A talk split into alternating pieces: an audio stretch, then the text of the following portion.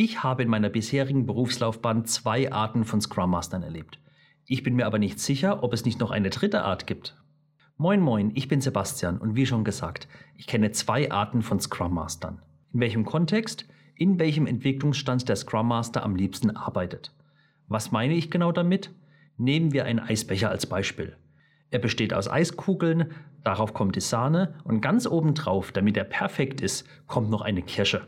Jetzt mache ich mal den Sprung zum Scrum-Team und frage dich, was bist du lieber? Scrum Master bei einem Scrum-Team, das ganz neu anfängt, dem man helfen muss, den agilen Gedanken kennenzulernen und zu leben, mit dem man erstmal die einzelnen Events, Artefakte und Rollen durchgehen muss und zusammen erarbeitet, das noch nicht inkrementell denkt und handelt und noch Grundsatzdiskussionen in der Form schätzen wir in Tagen oder in dem Storypoints-Ding führt.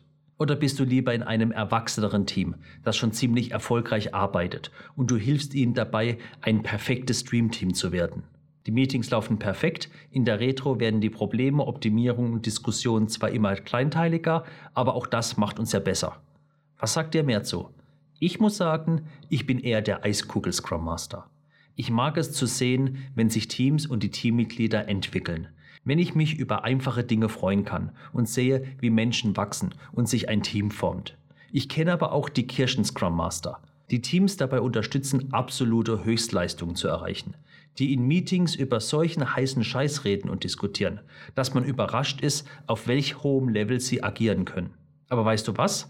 Beide Arten sind glücklich und haben auch ihren Daseinszweck. Das Wichtige ist aber, dass man sich bewusst ist, was man selbst ist und will.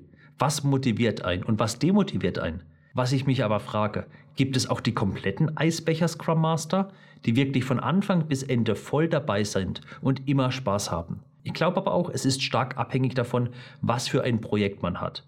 Ist es wirklich ein Projekt mit Start und einem fest definierten Ende oder ist es eher ein Projekt, das immer weiterentwickelt wird, bis es sich irgendwann nicht mehr lohnt? Viele würden es auch dann Produkt nennen. Weil wenn es ein endliches Projekt ist, dann hat man auch noch zusätzlich zu der Scrum-Motivation auch noch die Wir machen das Projekt alle zusammen fertig Motivation.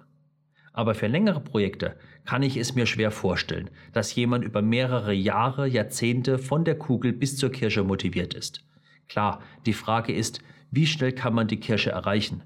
Vielleicht dauert es ein paar Jahre, aber das heißt auch, dass die Schritte von Anfang bis Ende immer kleiner werden. Kennst du solche Scrum Master? Bist du so einer? Was motiviert so jemand? Das würde mich mega interessieren.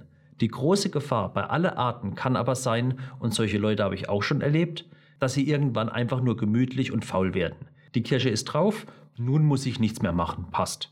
Ich selbst kann es aber nicht verstehen. Ich selbst werde unruhig, wenn es um mich herum zu gemütlich und zu ruhig wird. Ich werde dann ganz schnell umtriebig und suche mir noch andere Themen, was aber auch zu Problemen führen kann, wenn man plötzlich nicht mehr nur die Rolle des Scrum Masters innehat, sondern vielleicht auch im Tagesgeschäft aktiv ist. Aber das ist eine andere Geschichte. Was auch spannend ist, ist, wie man sich selbst weiterbildet und wie das Unternehmen dazu steht. In meinem anderen Video bin ich darauf eingegangen, nachdem ich eine ganz extreme Geschichte gehört habe. Schau dir das Video unbedingt gleich mal an. Und hat mein Video dir gefallen? Dann würde ich mich über einen Daumen nach oben freuen. Und abonniere meinen Kanal, damit du keine neuen Videos mehr von mir verpasst.